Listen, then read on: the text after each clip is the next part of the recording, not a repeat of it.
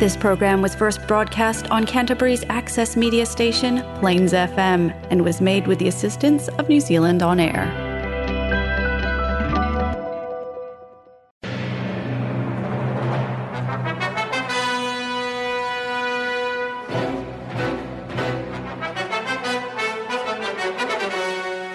باقي من الزمن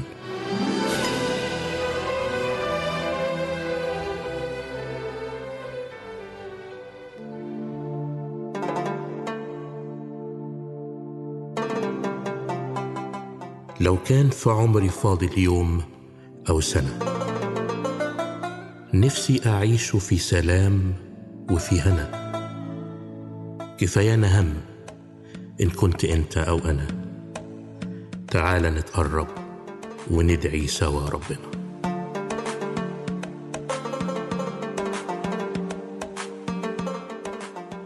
باقي من الزمن برنامج مسيحي باللغة العربية والفارسية. يعده ويقدمه بطرس مورجان. باقي من الزمن إبحار في قلب الزمن يأخذنا إلى بحار المعرفة الكتابية والروحية. فقرات ممتعة عظات ترانيم موضوعات تهمك ودراما إذاعية في باقي من الزمن. فابقى معنا.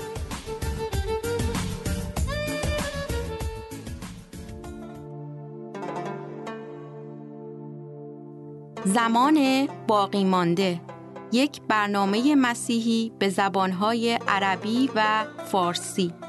حاوی برنامه های مسرت بخش، معزه ها، سرودهای مسیحی، نمایش های رادیویی و غیره.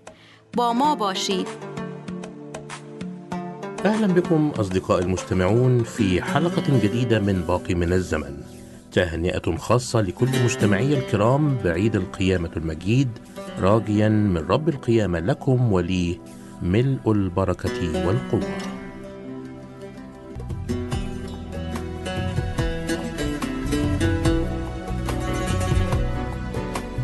في احتفال أسطوري حضره عدد كبير من ملوك ورؤساء العالم تم نقل مومياوات فراعنة مصر من مقرها القديم بالمتحف المصري بالقاهرة إلى مقرها الجديد بمتحف الحضارة في الفسطاط. وبينما كنت أشاهد لقطات من هذا الاحتفال الأسطوري انتقل ذهني إلى مشهد آخر نقل فيه جسد ملك عظيم في مشهد متواضع لم يكن فيه عربات مزينة كالتي نقلت المومياوات ولا أضيئت الشوارع بأنوار الليزر ولم يسر أمامه خيل ولا عزفت موسيقى جنائزية في موكب دفنه ولم يقل المشاهير كلمات منتقاة كالتي قيلت في حفل نقل مومياوات مصر القديمة. كل ما نعرفه عن نقل جسده الكريم هو أن رجلان فقط حملاه إلى مقبرة منحوتة في الصخر في بستان يبعد مسافة قليلة عن موضع قتله مصلوبا. وبينما استمر حفل نقل المومياوات ساعات طويلة كان الرجلان اللذين حملا جسد يسوع له المجد في عجالة لوضع جسده الكريم في القبر قبل أن يحل يوم السبت حيث لا يقدر أحد أن يقوم بأي عمل ووقتها سيترك جسده معلقا على الصليب في العراء حتى مرور السبت. لقد تسارع ملوك ومشاهير العالم للمشاركة في حفل نقل المومياوات بينما لم أرى في موكب دفن رب المجد يسوع المسيح أحد من أصدقائه أو تلاميذه فذهب كل منهم إلى بيته خائب الأمل مكسورا حزينا. ولكي لا تتلف أجساد ملوكهم قام قدماء المصريين بتحنيط أجسادهم على أمل أن يبعثوا أحياء ثانية. وها هي أجسامهم المحنطة ترقد في توابيت حجرية منذ آلاف السنين بينما لم يستمر رب المجد في قبره أكثر من ثلاثة أيام وقام منتصرا غالبا الموت. دع الموتى ينقلون رفات موتاهم من تراب إلى تراب ورب الحياة في مجده يجلس عن يمين الآب.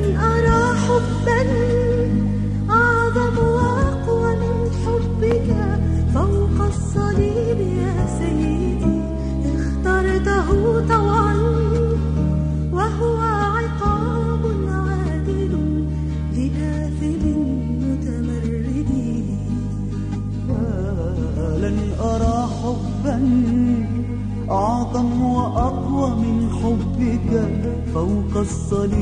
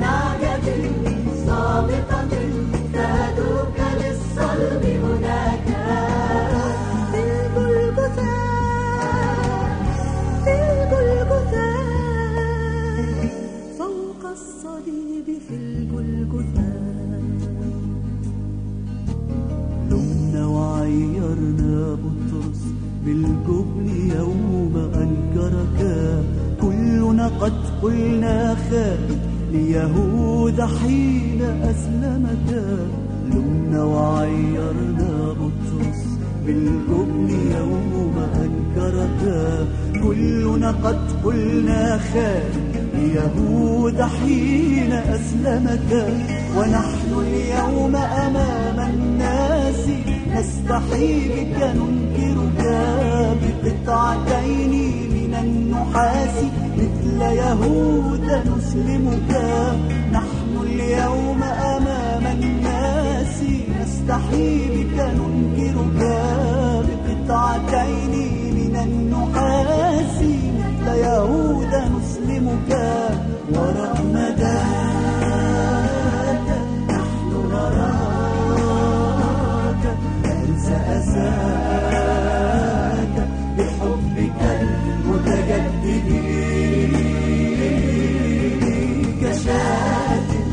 تصاب للذبح لم تفتح فاك.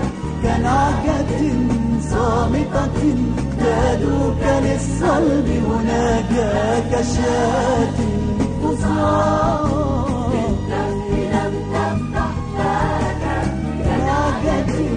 صامتة تدوك للصلب هناك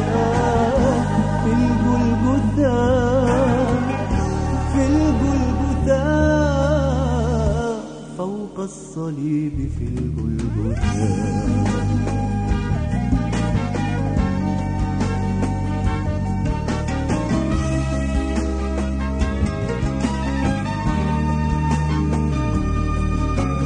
الجمع كان ينادي لبرابة يطلق بالإفراط صلبك كان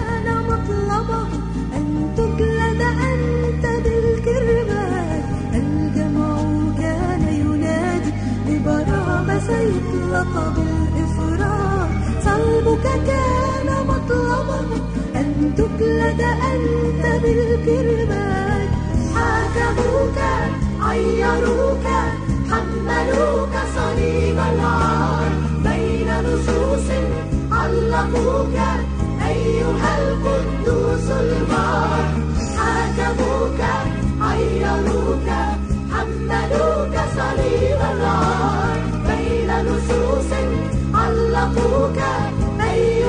أيها القدوس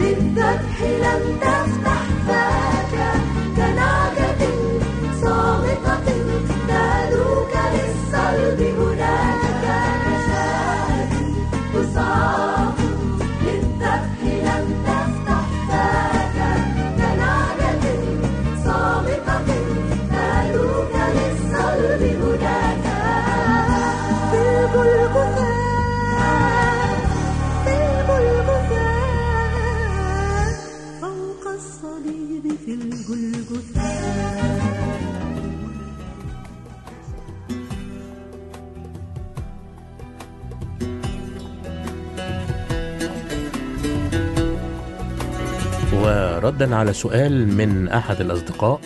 هل هناك أدلة على قيامة المسيح؟ نعم. فالكتاب المقدس اهتم بأن يعطينا ويسجل لنا أدلة وافية وقاطعة على حقيقة القيامة. ليه؟ لأن حقيقة قيامة المسيح حقيقة جوهرية بالنسبة للإيمان المسيحي. علامة تدل قيامة المسيح تدل على حقيقة شخصه. إنه بالفعل هو ابن الله كما أعلن مرارا. وعلشان كده بولس الرسول في روميا واحد يقول لنا وتعين أي تبرهن. وتعين ابن الله بقوة من جهة روح القداسة بالقيامة من الأموات. وقيامة المسيح أثبتت شخصيته.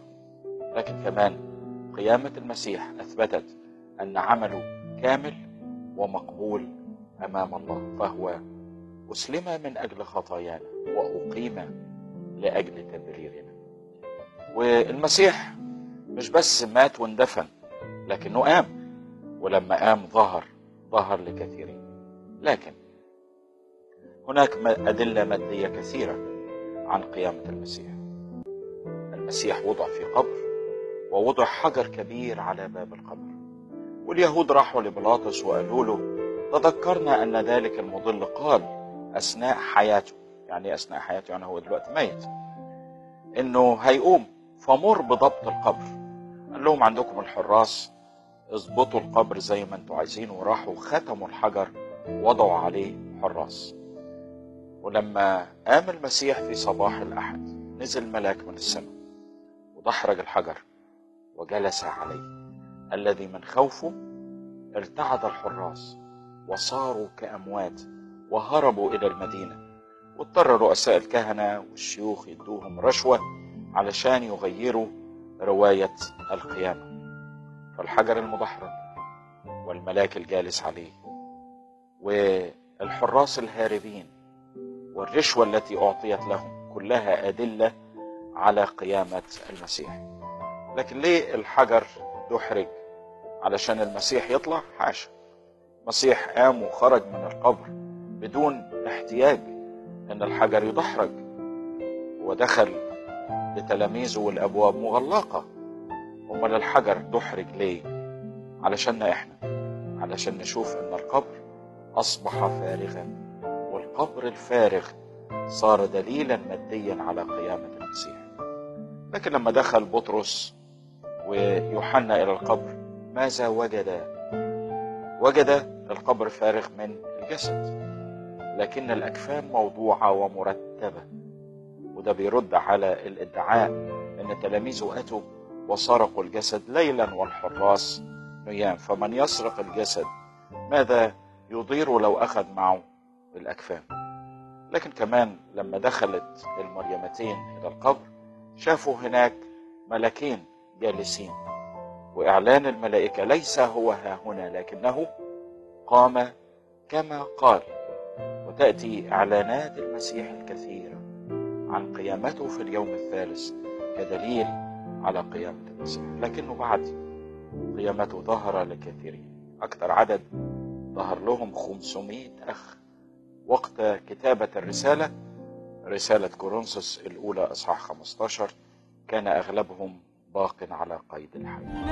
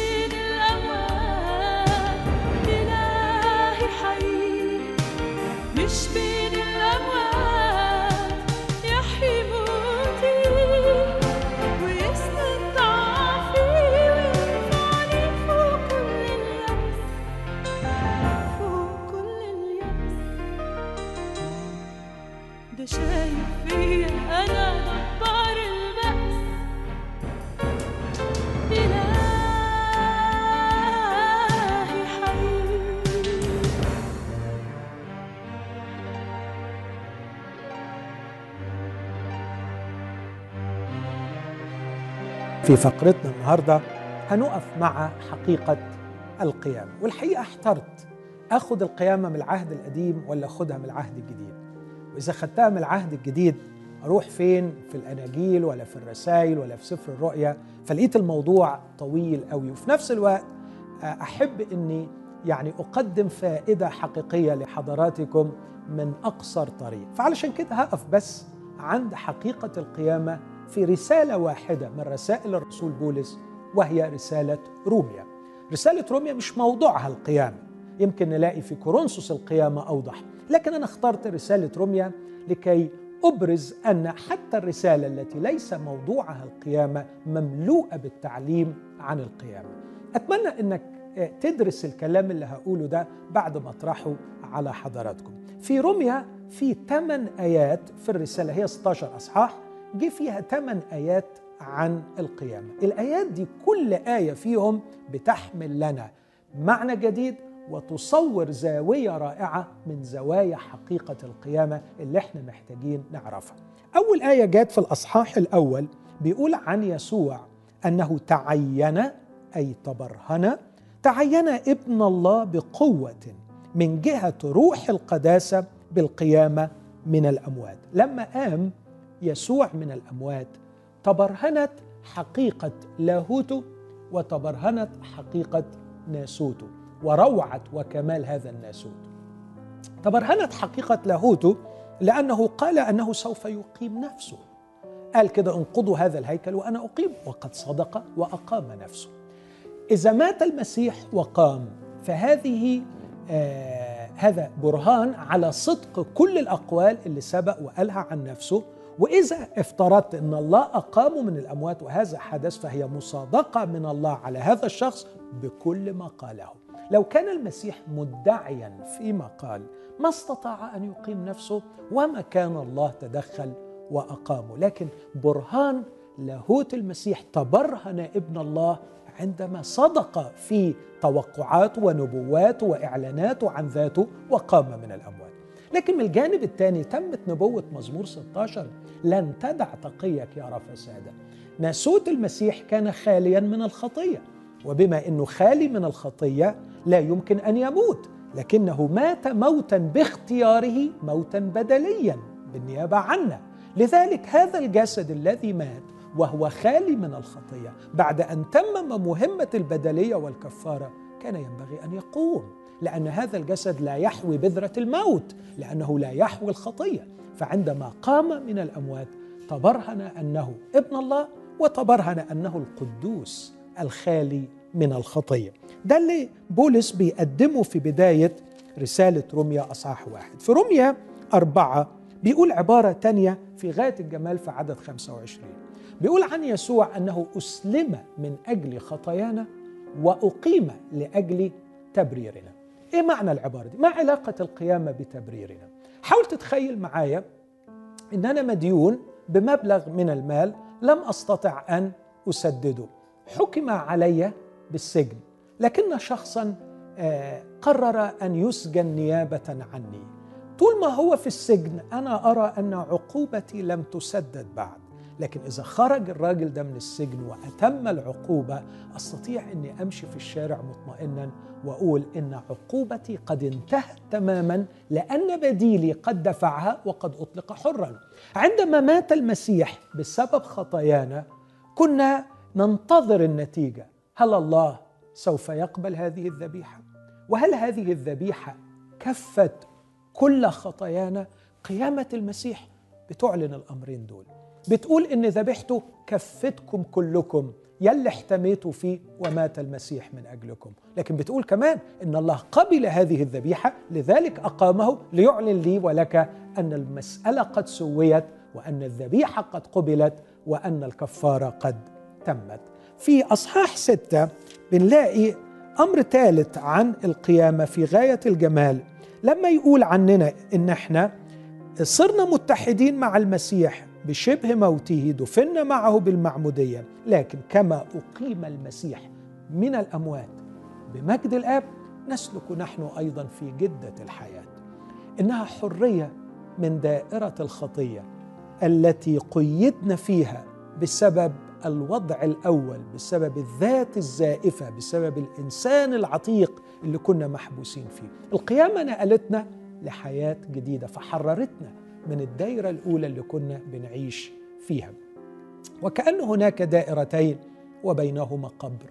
كنت أعيش في آدم الأول كنت أعيش في دائرة الخطية بالإنسان العتيق لكني انتقلت من خلال الموت والقيامة لأصبح عائشا في دائرة جديدة هي دائرة الحياة الجديدة في المسيح. عندي أحلام جديدة رجاء جديد متعة جديدة علاقة جديدة مع الله علاقة جديدة مع الآخرين. ال ال القبر اللي بين الدايرتين هو المعمودية دفنا معه بالمعمودية عشان نقوم في دايرة جديدة. ده اللي بنتعلمه من رومية ستة. رومية سبعة بيقول حاجة تاني بقى بيقول إن إحنا تحررنا من الإنسان العتيق مش بس من الخطية من الإنسان العتيق ومن الناموس. بيقول العبارة دي في رومية سبعة إذ قد متم للناموس بجسد المسيح لكي تصيروا لآخر للذي قد أقيم من الأموات لنثمر لله. لاحظوا أحبائي في فترة ابتعادنا عن الله كنت بعيش بشخصية بيسميها الكتاب الإنسان العتيق القديم. كمية رهيبة بشعة من ال defense mechanisms الحيل الدفاعية شخص غير آمن شخص غير شاعر بالقبول عايش معقد عايش في صراعات. هو ده الإنسان العتيق. وكان فاسد بقى عمال كمان يشبع نفسه بمتع مختلفة. وبعدين جينا للإنسان الفاسد ده وعايزين نأدبه فحطينا له الناموس. لا تفعل لا تفعل لا تفعل. فبيوصف في الحالة بتاعته بيقول وأنا في الحالة دي لما اتحط لي الناموس للأسف ما قللش أخطائي بل بالعكس كان بيخليني أغلط وأغلط وأغلط. جاء المسيح. وبموته متنا معه فمات الإنسان العتيق وخلع. وصرنا مرتبطين صرتم لآخر للمسيح الذي أقيم من الأموات. علاقة جديدة على مبادئ جديدة لا علاقة لها بالناموس القديم لكني مرتبط بمحب وليس برجل قضاء. مرتبط بشخص وليس بوصية مكتوبة على حجر. أنا مش علاقتي مع كلام جامد ونصوص جامدة لكن علاقتي مع شخص بيحبني. لما يقول تصير لآخر بيتكلم عن علاقة زواج هنا وكأنه التصاق حبي وعلاقة جميلة مع المسيح. وعشان كده يجي الثمر بقى يقول تثمروا لله. وأنا تحت الناموس ما كان هناك ثمر على الإطلاق لكن بارتباطي بالمسيح اللي قهر الموت هناك الثمر. في أصحاح ثمانية مرتين يتكلم عن القيامة. يتكلم عنها مرة بأنها بتعطينا حرية من الموت. يعني حرية من الخطية في أصحاح ستة حرية من الإنسان العتيق والناموس في أصحاح سبعة حرية من الموت في أصحاح ثمانية إزاي حرية من الموت؟ بيقول إن الجسد بتاعنا اللحم والدم آه للأسف بيموت وهو مائت بس بيديني خبر غاية في الروعة. بيقول على فكرة إن كان روح الذي أقام يسوع من الأموات ساكنا فيكم فإن الذي أقام المسيح من الأموات سيحيي أجسادكم المائتة أيضا بروحه الساكن فيكم. هل تعلموا أحبائي المؤمنين بالمسيح أن كل من اغتسل بدم المسيح ونال حياة من المسيح سكن فيه الروح القدس؟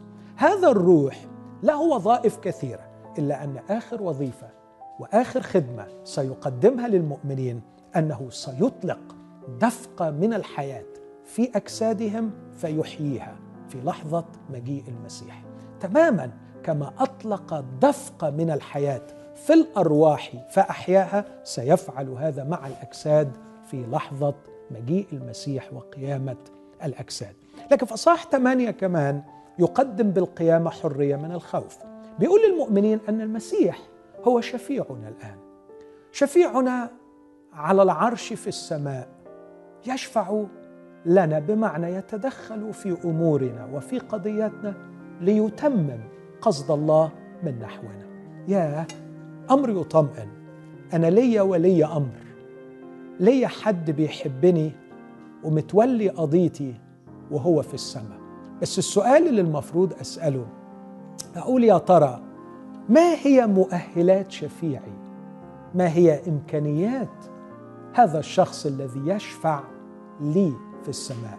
رسول بولس يجاوب إجابة جميلة قوي. قال اللي بيشفع لي في السماء المسيح. المسيح الذي مات بل بالحري قام أيضا. الذي هو أيضا عن يمين الله الذي يشفع فينا. لو حللت العبارة دي تلاقي فيها أربع أجزاء. جزء بيقول إن هو بيشفع فينا لكن لاحظ إن مؤهلات الشفيع هي كالآتي. إنه شخص من فرط حبه لي مات من أجلي. ومن فرط قوته قهر الموت وقام. ومن فرط عظمته جلس في يمين عرش الله. إنه في الحب وصل إلى المنتهى فمات من أجل حبيبه. وفي القوة وصل إلى القمة فقهر ملك الأهوال وأشد الأعداء ضراوة الموت. ومن فرط العظمة ومن قدرته وفي في وإمكانياته في شخصه وصل إلى القمة لأنه ابن الله فجلس في يمين عرش الله. وهو بهذا الوضع العظيم من الحب والقوة والعظمة يشفع لي. عشان كده بولس راح حط 17 تحدي قال مش هيقدروا عليا. قال من سيفصلنا اذا عن محبة المسيح؟ أي قوة يا ترى تستطيع أن تمنع محبة المسيح من إتمام قصد الله فيا؟ هل الظروف اشده أم ضيق أم جوع أم اضطهاد أم خطر أم عري أم سيف أم موت أي حاجة؟ في الآخر قال إني متيقن وبدأ بأشد الأخطار السبعه ضراوة وهو الموت وانتهى بتخيل كل شيء موجود وغير موجود إن كل هذه الأشياء لا يمكن أن تمنع محبة المسيح من إتمام قصد الله فيا لأن المسيح يحبني ويشفع فيا. آخر عبارة في رومية عشرة عبارة شهيرة وجميلة يقول إن اعترفت بفمك بالرب يسوع وأمنت بقلبك أن الله أقامه من الأموات خلصت. الخلاص مؤسس على قيامة المسيح ولكي تخلص عليك أن تفعل هذين الأمرين أن تعترف بفمك بالرب يسوع وأن تؤمن بقلبك أن الله أقامه من الأموات. بعدين لما يفسرها أكثر يقول لأن القلب يؤمن به للبر والفم يعترف به للخلاص. ما معنى هذا الكلام؟ عندما أقام الله المسيح من الأموات الله كان بيصادق على كل ما قاله وفعله المسيح. وإذا أنت آمنت أن الله أقامه من الأموات فأنت تضع يدك في يد الله وتصادق على ما صادق الله عليه. وبتقول له يا الله لقد قدمت المسيح لكي ما يحل مشكلتي ويكون مخلصي وأنا أقبل فأنا آمنت أنك أقمته من الأموات. ثم تعترف بفمك بأنه الرب وعندئذ تنال الخلاص. لكن كمان في عبارة أخيرة في رمية 14 يقول أن المسيح مات وعاش ومات وقام لكي يسود على الأحياء والأموات. أين هو المسيح الآن؟ هو الألف والياء ألفا وأوميجا البداية والنهاية. هو الرب في دائرة الأحياء التي نحن فيها وفي عالم الذين رحلوا. هو هناك أيضا السيد له مفاتيح الموت والهاوية. هذه ملامح ما ترسمه القيامه لنا عن عظمة المسيح وعن عظمة خلاصنا. من رساله واحدة هي رسالة روميا. هللويا يسوع المسيح ملك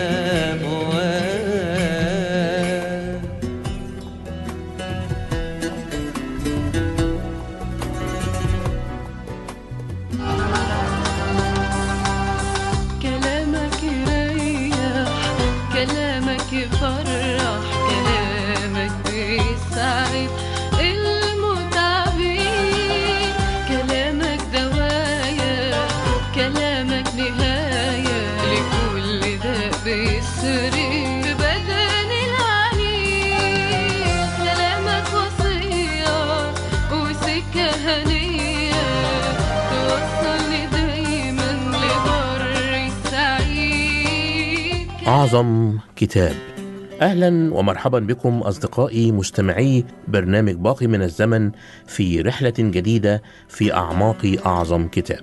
كنا قد بدأنا في نظرتنا البانورامية على العهد القديم وبدأت رحلتنا عبر العصور المختلفة بداية من عصر البدايات من آدم إلى نوح ثم عصر الآباء من إبراهيم إلى يشوع وها نحن نستكمل في حلقة اليوم العصر الثالث عصر القضاة ومعه نبدأ في استكمال الرحلة عبر عصر الملوك. دعونا أصدقاء المستمعون نبدأ رحلة اليوم معا. صمويل جه قبليه بقى. عالي الكاهن والقاضي. لو أنا عايز أعرف آه، عالي الكاهن كقاضي ولو عايز أعرف صمويل النبي كقاضي نقرأ صمويل الأول من واحد إلى سبعة. طب إيه الأحداث المهمة اللي حصلت زي الخروج والشريعة والدخول والتقسيم؟ إيه اللي حصل في العصر ده؟ حاجة بنسميها الدورة المتكررة. طب الدورة المتكررة دي ملخصها قريناه فين؟ في سفر القضاة. يعني الملخص الأمر ده قريناه في سفر القضاة الإصحاح الثاني من عدد 11 لعدد 19 خلونا نروح للدورة المتكررة. وقلنا هنا قضاة 2 من 11 ل 19 ده ملخص ال- ال- الدورة دي. يعني بيقول لي حاجات على فكرة في سفر القضاة 2 بيقول لي حاجات لم نتقابل معها بعد. أول مرة يأتي ذكر القضاة. إيه الدورة دي مشيت إزاي؟ أول حاجة ابتعاد عن الله. فكرة إنهم بيزنوا وراء آلهة أخرى. بعد الابتعاد بيحصل استعباد. الأمة دي الشعب ده بيجي تيجي أمة زي الفلسطينيين والعمونيين والمؤابيين والأراميين ويجي يستعبدوهم. بعد الاستعباد لفترة طويلة الشعب بيعمل إيه؟ أنين. بيصرخ لربنا. بيرجع لربنا. يعني الشعب هنا بيجي يصلي لربنا. بيقول له يا رب ارحمنا. يا رب خلصنا. فلما بيحصل الأنين ده الرب بيستجيب وبيبعت ليهم مخلص أو قاضي. من القضاة اللي هم أبطال بقى القصة. بعد ما المخلص ده بيخلصهم وبتستريح الأرض لفترة معينة بيرجعوا تاني للابتعاد عن ربنا. الدورة دي كانت بالظبط كده. إن الناس دي مش بس بتبتعد عن ربنا الزنا ده الابتعاد ده الترك ده الشر ده اللي بيعملوه قدام ربنا كان بيزيد. وبالتالي انحدار الشعب ده كان بيزيد. يعني يا ريت الأولاد بيجوا زي الأباء بيجوا أسوأ من الأباء. يعني ال ال ال ال ال الجيل الجديد أسوأ من الجيل اللي قبليه. وبيتركوا ربنا تماما. خلونا نرجع لل- للشاهد. خلونا نرجع للشاهد نقراه وبعد كده نرجع تاني للقصة بتاعتنا. يقول في عدد 17 ولقضاتهم أيضا لم يسمعوا بل زنوا وراء آلهة. كلمة آلهة أخرى. تتكرر في الجزء ده مرات عديدة. أنا ما حسبتهاش لكن مرات عديدة. تقريبا كل آية أو آيتين. في فكرة الآلهة الأخرى المسيطرة اللي جاية من الأمم اللي حواليهم اللي بتيجي بتستعبدهم فبتعلمهم آلهة أخرى آلهة جديدة. وسجدوا لها. يعني سجدوا للآلهة دي. حادوا سريعا عن الطريق التي سار بها أبائهم هنا المقصود بها عصر يشوع. أي أمة أي أي أمة في التاريخ. يعني أمريكا مصر إنجلترا أي أمة اختاروا أي أشور بابل أي أمة. ليها لحظات ازدهار وعلو وصعود ولحظات انحدار. كويس؟ أي أمة بما فيهم الشعب ده لو تعملوا آه، زي مقياس كده للشعب ده رسم بياني وتشوفوا فين المرات اللي الشعب ده كان عالي جدا وفي طاعة ربنا عالية جدا وتشوفوا الأسباب. يعني مين اللي خلى الشعب ده في العبادة دي في الارتباط ده بربنا في الطاعة دي؟ وتشوفوا المرات اللي فيها انحدر. هتلاقوا دايما زي أي أمة برضك. الشعب ده مش مختلف عن أي أمة تانية. في لحظات أو في أوقات مش لحظات أوقات عصور في ازدهار وعلو وانتصارات عسكرية وبركات مادية وكل شيء ومرات تانية نازل لتحت قوي. دي أسوأ مرة. يعني العصر ده هو أسوأ عصر على الإطلاق. يعني لم لم ينحدر هذا الشعب لهذه النقطة كما انحدر في عصر القضاة طول العصر تقريبا.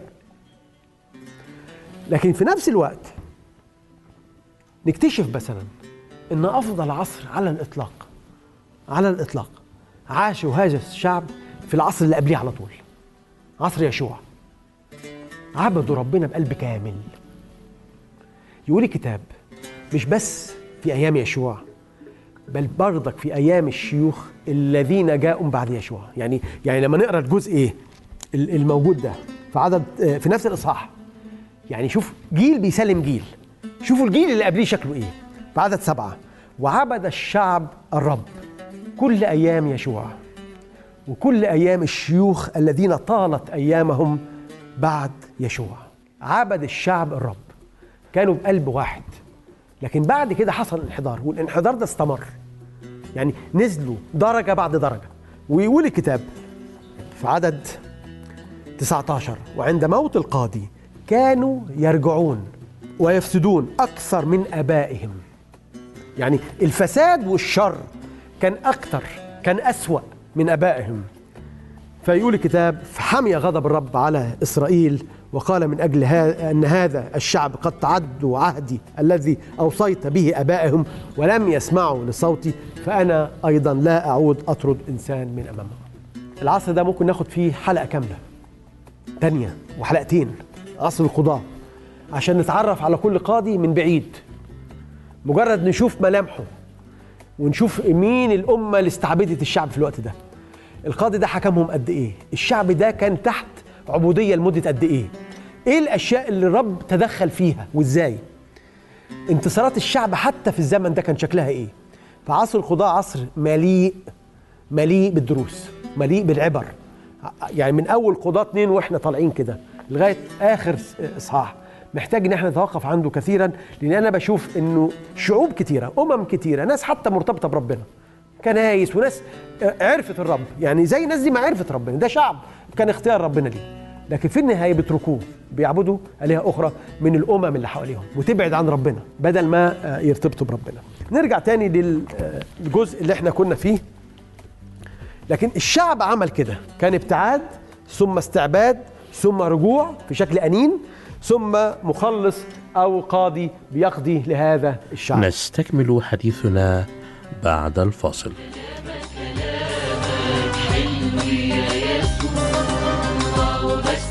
دايما صوتك يا يسوع كلامك كلامك حلو يا يسوع دايما صوتك يا يسوع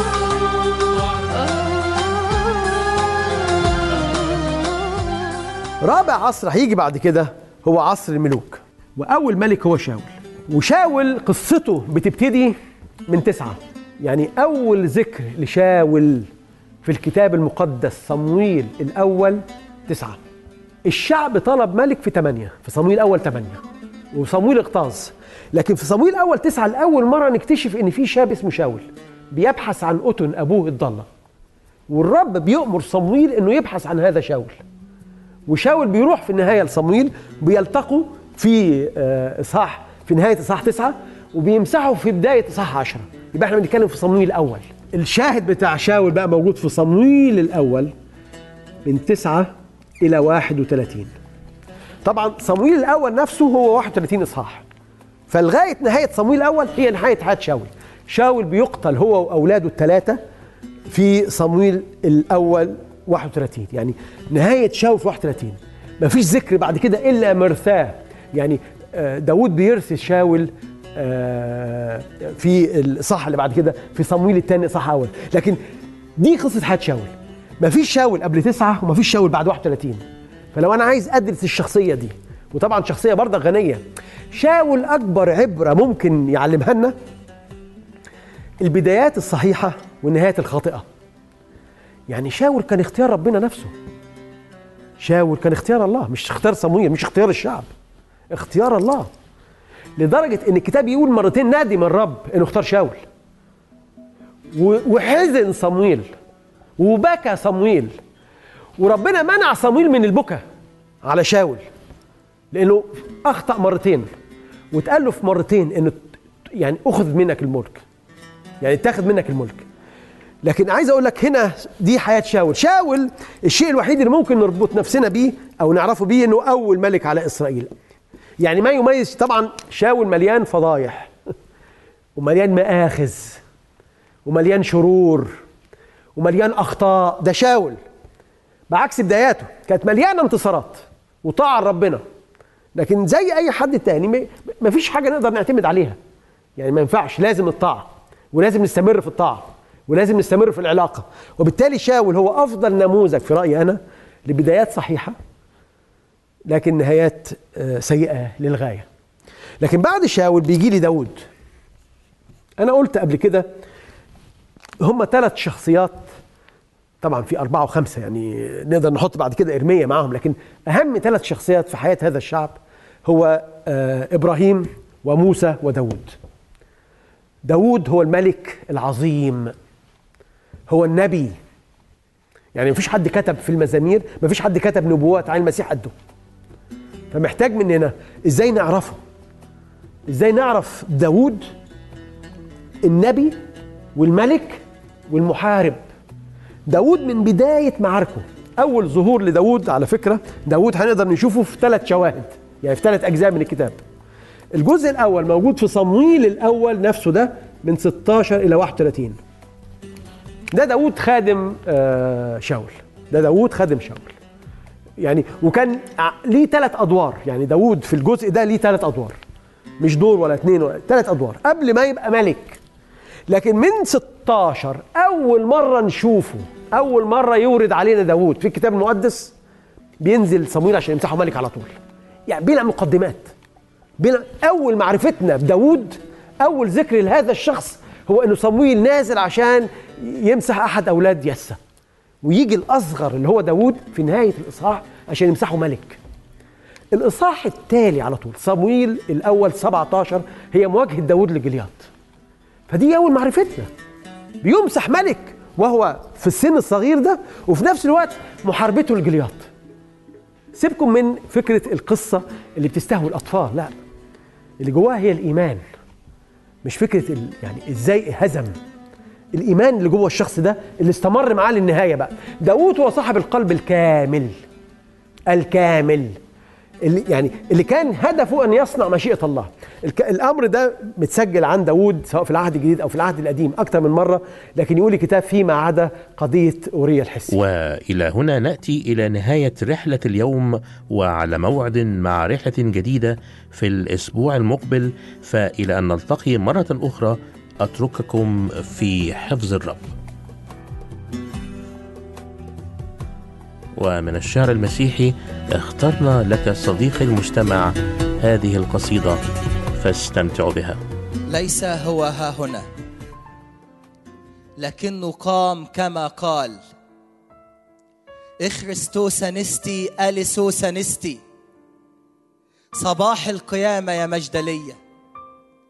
والقبر فارغ والنسوة جريت بالخبر ويوحنا أسرع من المطر. مين اللي دحرج الحجر؟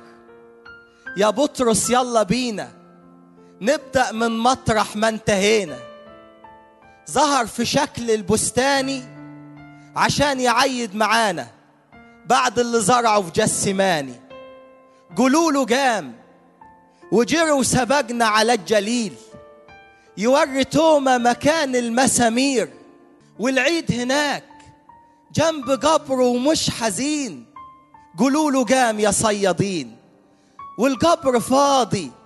ولو سألتوا الحرس يحكوا لكم عن مجده اللي مش عادي. شق الظلام شقه فجر اللي قام فجه. والفجر من النهارده فجره ما عادش ليل في القبر بعد ما نور المقام رجه. فرح القيامة يا إخوة. خبرونا بيه النسوة. لبس المسيح الجديد في العيد أحلى كسوة. غرقونا بالروايح والعطور المجيدة. مجد المسيح اللي فايح في الحياة الجديدة. قام وفرحنا. غير ملامحنا. رجع قلوبنا تبشر وبقيوا الرسل إحنا. كفايانا ليالي وأيام معدية. فرح القيامة خلى كل أمجاد الدهور جاية. وليه نستنى بكرة؟ مدام في إيدينا من النهارده نعيش الحياة الأبدية. قولوا له قام. وما عادش وقت للبكية. ولو مريم جاية عند القبر تبكي غنوا مع الملائكة الفرحانين وقولوا لها صباح القيامة يا مجدلية صباح القيامة يا مجدلية. وبهذا نأتي صديقي المجتمع إلى نهاية الفقرات باللغة العربية وسنستكمل البرنامج باللغة الفارسية.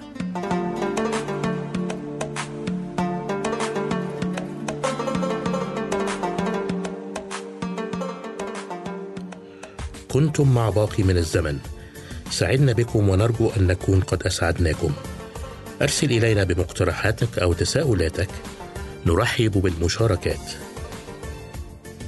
يمكنك الاتصال بمقدم البرنامج بطرس مرجان على تليفون 021 189 3886 أو أرسل لنا على بريدنا الإلكتروني radio.arabic at extra.co.nz والرب معكم.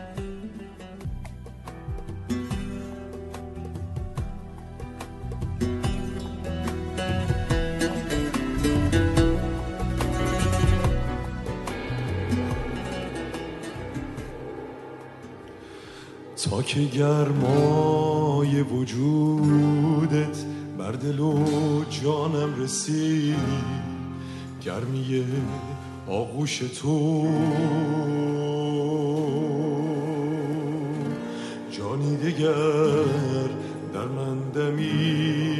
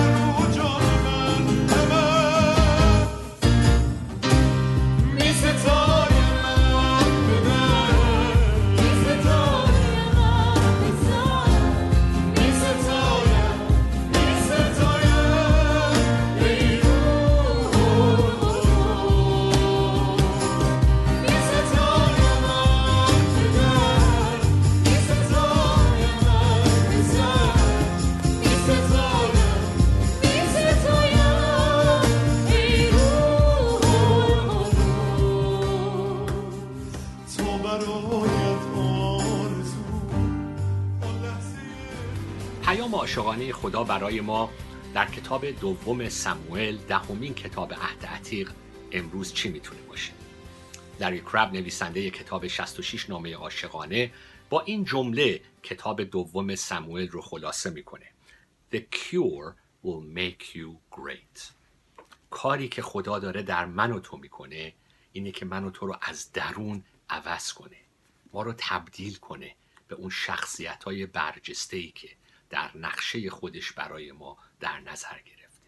این هدف خداست در زندگی من و در زندگی تو.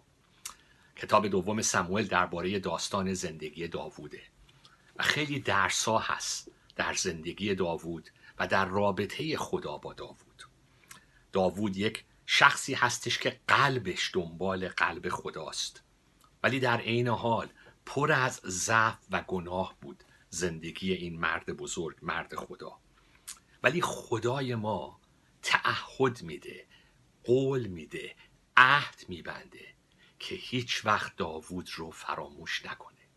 علی رغم پیروزی های داوود یا گناه ها و شکست های داوود. خدا به ما وفاداره خدا عهدش رو با ما نمیشکنه. چقدر این پیام امید دهنده تو زندگی ما.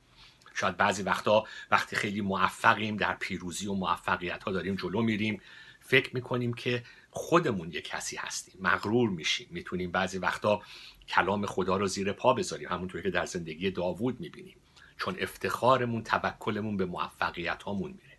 بعضی وقتا هم شکست می‌خوریم سرمون به سنگ می‌خوره و میترسیم که خدا دیگه ما رو ول کنه و فراموش کنه.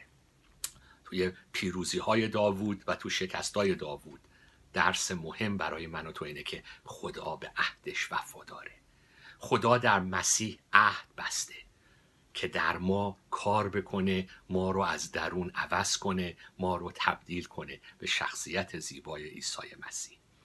و خدا وفادار به این عهدش و به این هدفش. کتاب مقدس میگه که خدا عهدش رو به داوود بست که هیچ وقت داوود رو رها نکنه اونطوری که خدا شاول رو کنار گذاشت و برکت بده به داوود به فرزندان و خاندان داوود. البته این وعده ای بود که خدا داره به ما تصویر اومدن عیسی مسیح پسر داوود رو میده که یه روز ملکوت خدا رو به طور کامل برقرار می‌کنه. کلام خدا توی دوم سموئل داره به ما میگه که چه در پیروزی و اطاعت از کلام من تو زندگی جلو بری یا کلام منو زیر پا بذاری و گاه گاهی گناه بکنی و بیفتی. من تعهد دارم که گناه رو در درون تو و در دنیای بیرون تو نابود کنم. تو به مهمانی من دعوت شدی. من سوگند خوردم و وفادارم و تحقق میدم به عهدم با تو. چه پیام مهمی برای زندگی امروز من و تو. در کلام خدا می‌بینیم که هیچ انسانی کامل و بیگناه نیست. تمام مردان و زنان خدا نقصهایی دارن ضعفهایی دارن. بارها و بارها افتادن ولی خدا وفادار بوده به عهدش. خدا وفادار بوده به کارش. در زندگی اون اشخاص و از طریق اون اشخاص گناهکار برای نجات بشریت بردن جلوی جلو بردن داستان نجاتش برای جامعه بشری. همونطوری که داستانهای داوود رو می‌خونیم هم لحظه هایی رو می‌بینیم از بزرگی شخصیت داوود و هم صحنه هایی رو می‌بینیم از گناه ها و شکست های داوود. وقتی که می‌بینیم داوود چطوری جلوی صندوق عهد داره میرقصه درس زیبایی رو داره داوود به ما میده درباره اهمیت پرستش. اهمیت پرستش در زندگی یک ایماندار که ما دعوت شدیم که زندگی ما پرستش و لذت بردن از این خدای بزرگ باشه. وقتی داوود مفیبوشت رو به سفره به سفره خودش دعوت می‌کنه و از اون مراقبت می‌کنه داره رحمت قلب مرد خدا رو نشون میده. وقتی داوود با وفاداری و تعهد فرزنداش رو محبت می‌کنه علیرغم که فرزنداش دارن به او خیانت می‌کنن قلب رنج کشیده داوود تصویر دیگه از خوندگی, خوندگی ما در زندگی مسیح که محبت کنیم بدون اینکه بخوایم انتقام بگیریم از کسی که به ما بدی کرده. لحظه های زیادی رو در زندگی داوود می‌بینیم. وقتی که گریه می‌کنه برای مرگ شاول به جای اینکه خوشحال باشه که دشمنش نابود شده داره اشک میریزه. به خاطر کسی که می‌دونه که این دل خدا نیست که شاول اینطوری نابود بشه. وقتی داوود می‌دونه که خدا اون رو خونده که پادشاه قوم اسرائیل بشه ولی سالها در انتظار میمونه تا خدا اون رو بزرگ کنه. خودش با قدرت خودش و سیاست مداری نمی‌خواد خودش رو پادشاه اسرائیل بکنه بلکه منتظر یهوه میمونه که در وقتش خدا اون رو بلند کنه. صحنه دیگه ای می‌بینیم. از خوندگی زندگی ما از توکل به خدا توکل به نقشه های خدا به حکمت خدا. پس سخاوتمندی داوود رو می‌بینیم صبر داوود رو می‌بینیم امید و ایمان و محبت داوود رو می‌بینیم. و همه اینا تصاویریه برای اون چیزی که خدا در زندگی ما می‌خواد. که من و تو هم به عنوان فرزندان این پدر این خصوصیات رو در زندگی خودمون پرورش بدیم.